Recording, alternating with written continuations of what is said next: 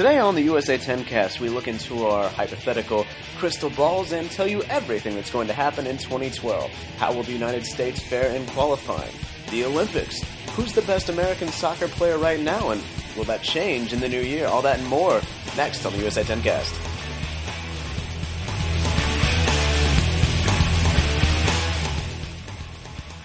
Welcome into the USA 10 cast, the first edition of 2012. And with that in mind, we're going to all look into our crystal balls and give you the predictions and tell you exactly what's going to happen in American soccer this upcoming year. I'm John Arnold, joined today by Anthony Menino in Texas. How's it going down there, Anthony? Uh, it's going great. Weather's actually not too hot right now, surprisingly. And Brent Latham down in Guatemala. Is it a little hotter down there? I won't give you a weather update. Everything's fine. Let's get to the soccer. Sounds good. So we are looking into our crystal balls. A, uh, I don't think any of us actually have them, but here's some predictions. Uh, Anthony, you want to you want to start us off, and then Brent and I will kind of give feedback and tell you if your idea is awesome or terrible. Well, I actually did have a crystal ball, but uh, after yesterday, I threw it and broke it because I thought Omar Gonzalez was just going to have a, a, a, year, a big year, and I thought he would eventually move to uh, Nuremberg. But obviously, that's not going to happen with his torn ACL.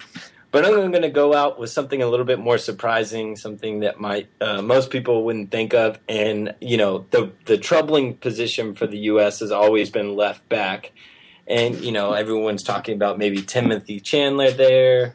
Um, but everyone's forgot about someone, and it's Eric Lichaj, and I think he's going to come back after uh, recovering from his hip injury. I think in this January uh, time frame, and I think he's going to come back this hopefully this summer and during the next U.S. friendlies and win that that spot back because during the Gold Cup, I mean he controlled that position. He played well at left back, and you know what I I really liked him, and it, it it's was a sad thing for him that after having a great Gold Cup, he he uh, injured his hip. But I think when he comes back, uh, the left back spot will be his. Yeah, I think that's a good prediction. I think he can get in the Villa squad and uh, the USMT uh, a shot. Maybe I don't know. This summer might be a little early, but okay, Brent. Yeah, I think one of these days, and probably sooner rather than later, Timmy Chandler is going to be playing right back for the U.S. That's his natural position. He seems to be much more comfortable there. Um, certainly, there's been a, a, a, an insistence on Klinsmann's part that he's going to be playing left back going forward, but I, I just think that he's much higher quality on the right hand side, and that's really where he should end up for the U.S. Uh, probably sooner rather than later. Yeah, I agree. And uh, Cherundolo's clock is ticking a little bit. He's getting a little bit older, so once once he uh, leaves and that right back spot is no longer his, you got to see Chandler moving over there. All right, Brent can you look into the future for us and tell us what's going to happen this year? Yeah, I think I mean I'm just looking at a general trend. I'll give you a trend to start out. We can talk about some some particular things later. I, I think 2012 is going to be the year that sort of U.S. soccer fans have been waiting for for a long time. We've got qualifiers coming up the second half of the year, and I think that Klinsmann's strategy to build depth in the national team, build too too deep depth everywhere with guys that are in form and playing, is really going to come to fruition around the second half of the year. And I think that you'll be able to tell by the way that the U.S. rolls through its semifinal qualifying group that really the team has come of age, has become a dominant power uh, in the region. And I think that, um, you know, probably no more of these struggles facing mediocre teams, uh, middle of the road teams going forward. I think the U.S. is really going to separate itself from the pack and, and get back shoulder to shoulder, face to face with Mexico in, in the second half of this year. That that actually directly contradicts my first prediction, so I'll go ahead and give it that the USMT is going to lose at least one away leg of a World Cup qualifier that it really shouldn't. So you're saying you think those days might be over? Yeah, I, I think it's about time with the type of depth and type of quality that the U.S. has that they shouldn't be losing to teams like, for example, Guatemala, which will be one of its bigger road tests. Mm-hmm. Um, Jamaica will be the other one, of course, in the group in the group phase. I don't think that either of those teams has the quality to deal with the U.S. In in past years, the U.S. had quality one team deep, and injuries and different scenarios, out of form club players could throw a wrench in the works. This time around, the U.S. is going to have d- depth really too deep in terms of players playing in top leagues in Europe. And that kind of quality simply has to be too good for a team like Guatemala that doesn't have more than two or three players even playing outside the country, or a team like even Jamaica that's really got its its best players in MLS and the rest of them playing locally. I think the U.S. just has to be able to out outclass those teams at this point. Yeah, John, I'm I'm gonna have to disagree with you uh, and go with Brent here, and and I think uh, in games when they play Antigua and Guatemala in qualifying, I, I see him winning three nothing, four nothing. I mean, the way Altidore has played uh, this year, he's starting to score, which is nice to see. He's gaining confidence. Dempsey has always been amazing. Bradley is playing well in Italy, and I just think there's too many American players now playing abroad and playing well for them not to roll through these teams and the way Klinsmann wants them to play. We saw a little uh, a little bit of that in the Slovenia game, and hopefully that that carries over. All right, Anthony, go ahead and look into your crystal ball again and give us your next prediction. Uh, I'm going to go. Uh, uh, this one's a little bit surprising, and I think sometime over the summer and maybe uh, uh, second half of the year in fall qualifying, hopefully U.S. has kind of wrapped it up a little bit. But I think we're going to see two Premier League uh, U.S. center backs playing in a game. I think it's either going to be George John, Zak Whitbread, or Tim Ream. I think we're going to see two of them. I think hopefully they'll be playing in the Premier League by then and um, starting for the U.S. at some point. Thoughts, Brent? Yeah, well, that sounds about right for me. I it's even got to the point where you can be playing overseas in a, in a good league and even seeing some time at this point, and you still don't necessarily get a call for the national team. I mean, the, the depth of the pool is really outstanding at this point. It's almost a sad story for, for Bob Bradley that struggled for years with some bad luck, and mm-hmm. sort of as soon as he sees the door is really when things are, are coming together in terms of the senior team. Not least because of all these uh, new German Americans that have been added to the pool.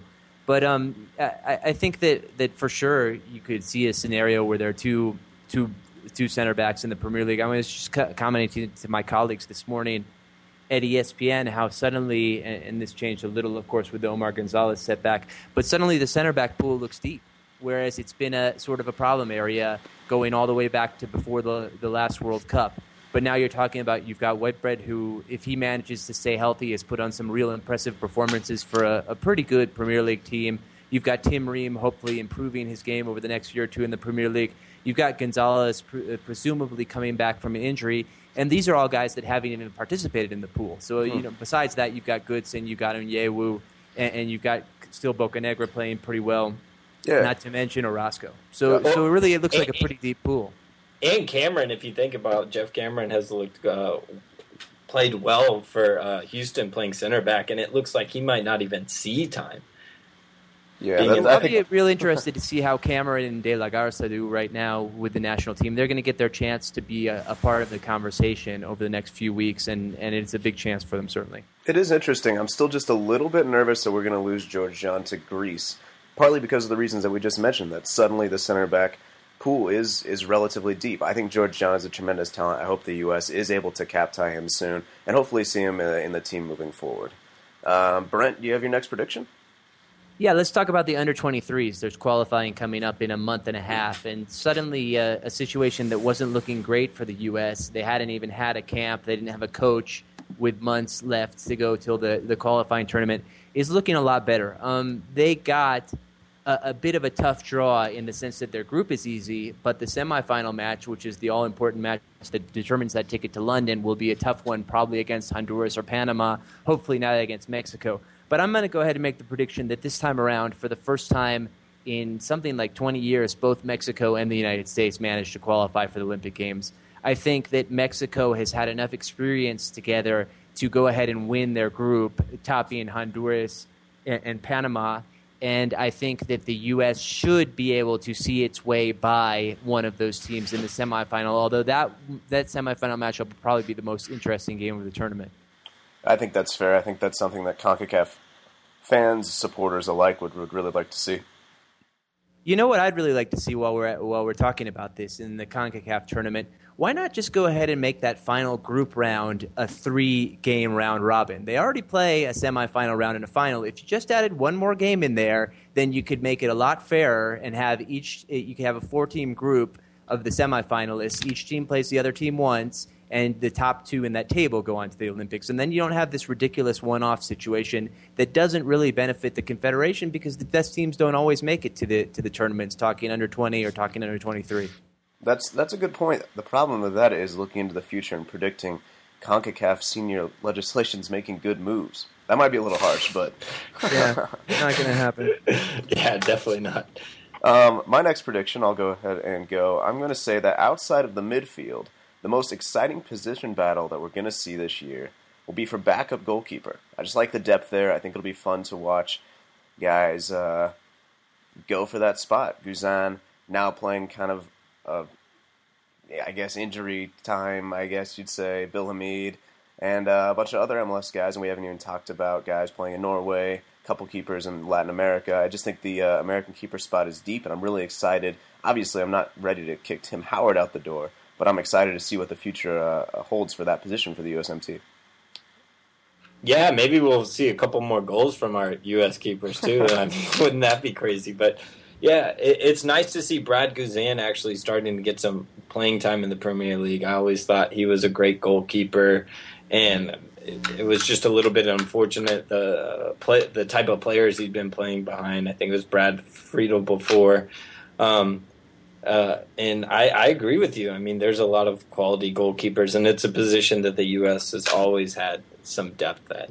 Brent, you think something else is going to be more exciting, or uh, yeah? What uh, I don't, I don't know what, what battle. It'd be interesting to see who will take over the, the forward spots and, and who can put in the goals. But that's a hot and cold thing. I think there's a, an interesting contrast between forwards and goalkeepers because the goalkeepers are the ones that stick around for years. In my opinion, Brad Friedel is still the best American goalkeeper out there. Um, he has been for for the better part of two decades, and you know, unfortunately, he retired from the national team about seven or eight years ago. But um, Timmy Howard's going to be the goalkeeper at least through Brazil, and I think that's a good thing because I think that Sean Johnson and Bill Hamid are the next generation of great American goalkeepers, but I don't think they're really going to come into form for another three, four, five years. I do think, as long as we're making predictions, but this is a longer term one, both of those guys will probably be overseas by the time Brazil rolls around in 2014, which might not be the best thing for their form. So it will be a good thing if Guzan could find a more permanent situation between now and then. Um, it, it just hoping that something doesn't doesn't happen to Timmy Howard in the meantime. All right, good points all. Anthony, your next look into the future. This is this is one I thought was going to happen this year, but uh, he kind of got injured. I mean, uh, injured. I'm sorry. He's he's not really a Houston boy, not from Houston, but uh, we'll we'll call him a Houston boy, and that's Stuart Holden. I mean, I thought uh, I, guess it was last year starting with Bolton. I mean, he was playing exceptional. He was considered one of the better midfielders in the Premier League, and I think if he's healthy, I think he becomes the best U.S. player. I'm going to go out and say that much. You look at Bolton when when he was playing with them, and now I know they also had Sturridge last year on loan, but the team looks completely different. And I think at some point, surprisingly, for a creative player like him, was he led the Premier League in tackles, and I think he's just an all around great midfielder that the U.S. needs, and I think he'll be one of the best players if he comes back healthy. I think that's going to be the big question, though. Will he be able to get back to health? We've seen a lot of players with really promising careers take one injury that just nags them the rest of their career and not be able to get back to top form. I also think you've gone a little too far there by saying he'll be the best American player. I think that's a high mark being set right now by guys like Dempsey, Donovan, even Timmy Howard, although maybe Brad Friedel. Brent, I'll give you some love there. Um, Brent, your thoughts? I, I, don't think that that's going too far. There was a point last spring when I would have said that Stuart Holden was the best American player. After a, a bunch of starts for Bolton, he was looking, he was, by some measures, one of the better players in the EPL. If that's the case, then how can he not be the best American player? Um, Dempsey will give him a run for his money, mm-hmm. but it's a, it's certainly a, a, matter of taste. The interesting thing about Holden, I think, is that if you if you think about his injuries, both of the and he's been injured for most of the last two years, but both of his injuries, the one that he suffered in that friendly against Holland and the one that he suffered against Manchester United last spring, were freak injuries. They weren't the matter of his knee giving out or, or something like that. They were both in, they both happened when when he went in on on sort of questionable tackles and and got injured. So I think that's a promising thing for Holden, hopefully, in terms of coming back, that he doesn't seem to be susceptible to having bad knees or something like that, but he's been unlucky. And hopefully, that's something that as he ages and gets more experience, he'll be able to avoid going back uh, into the EPL and hopefully helping Bolton survive this year because they're still in a bit of trouble. Yeah, I agree with you, Brent. Because I mean, you look at uh, uh, Pato from Milan and look at how many injuries he's been, and it's always been hamstring, groin. It's been all those uh, muscle injuries, and you're right to say Holden. They've been kind of freak ac- accidents that he had no control over, and hopefully he can come back and get back into form and start playing. And because they haven't been nagging injuries, it's not like he plays for a couple weeks and then he's hurt again for four to six weeks. Brent, one more look in the crystal ball, or perhaps two. I don't know how many you have. We didn't organize this that well. How many more are you looking at there? Yeah, well, I, I mean, I'll just go ahead and start making some things up. Okay. Yeah, great. that I, because my I think I did three, and that that used up all my crystal balls. But I can just think of one. I think that this year we're going to see a surprise player break into the the full national team, um, and, and I think that that might be a winger because that's the type of player that can really get going, or maybe a forward. You know, the the type of guy that can suddenly get hot at his club team. It could be someone like Joe Gyau if he can break into the first team at Hoffenheim. Um, he's certainly been a great prospect. It could be a guy like Josh Gatt. It could be another player like uh, like even like Mikkel Diskerud that hasn't gotten much of a chance with the full team. Um, but I think that the Olympics will, will, be hopefully the, the conduit for, for those players to make it. And you really do have to take a, cl- a close look at that Olympic team because history bears out that four or five or six or seven of the guys who do well on the Olympic team end up being an important part of World Cup qualifying the next year around and an important part of that World Cup two years down the road. So I think it's important to take a close look at that team, think of where the full national team is a little bit shallow, and, and maybe plug in a couple guys there. I think that is wise. I'm going to just go ahead and, and spit out my next prediction just because I kind of want, I'm getting antsy. Um, I'm going to say that MLS's deal with NBC and just the happening that this year is the Olympics, the team that you mentioned, is going to help it surpass the NHL in terms of the incredibly difficult to measure relevance with the American sports fan category. Basically, what I'm saying is I think MLS is going to become not necessarily by the TV numbers, which basically not by any important metric, but I think people are just going to start thinking of MLS as a major league this year.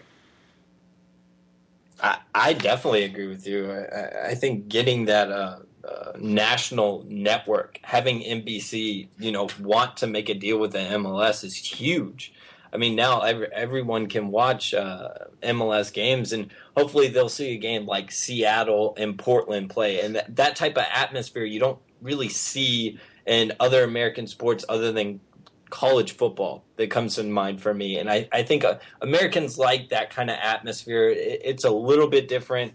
Uh, hopefully, because uh, most Americans say soccer is slow, maybe they'll see a high scoring game and they'll start catching on. And, and I agree. I think it might pass the NHL because they don't have a network deal like that right now. Any your next uh, look into the crystal ball?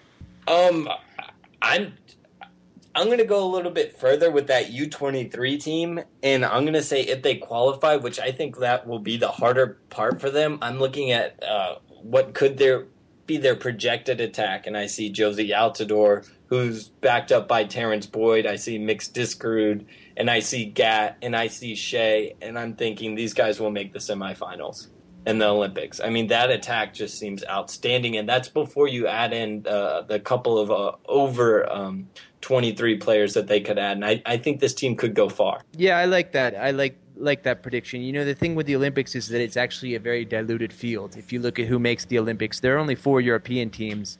Uh, Spain is going to be one this year. I guess Great Britain will be one, but I'm not sure what we can expect from them. Um, the competition isn't all that tremendous, and the chances to go deep in the tournament are pretty good. I think this team, if it's reinforced in in the back line, could do that. Um, one guy that you would have hoped would be a reinforcement is Omar Gonzalez, who's sort of right in that age group for this this team. But who knows? He, he doesn't look like he'd be ready by that time. But um, there are certainly several different candidates to, to reinforce that back line. And I think if they do it correctly, you know, if the U.S. takes advantage of those three overage spots and is able to get the releases from the German clubs for the Olympics, because that's never such a, an easy thing to do, then then that team could go deep into the tournament. But qualifying is going to be the hard part. That one-off game uh, against Honduras or Panama likely is going to be a tough one. This is a little bit off the topic, and we're already over the time, so I'm going to try and make it brief. But Brent, what is the best strategy, or who, what three players should the U.S. pick if that's if that's a prediction that you can make?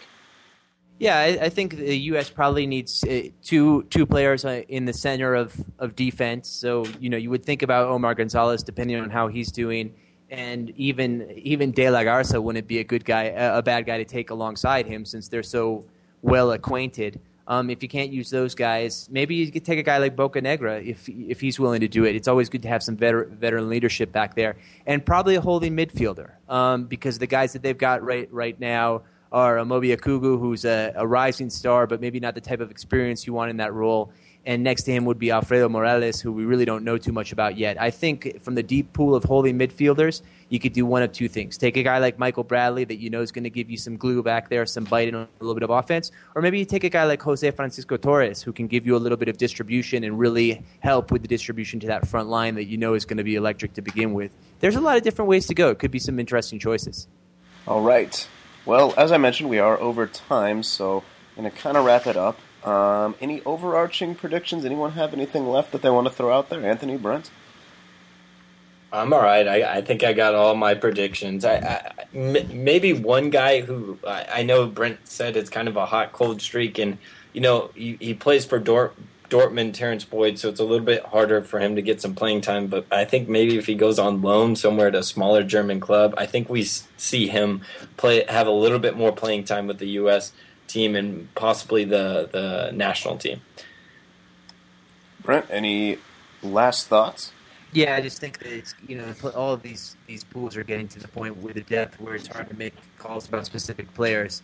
Um, and I, that's where U.S. soccer has to be. And I think 2012 is kind of the year that it arrives there. When you look at the number of players that we have at all different levels um, eh, to choose from, it's really a positive development.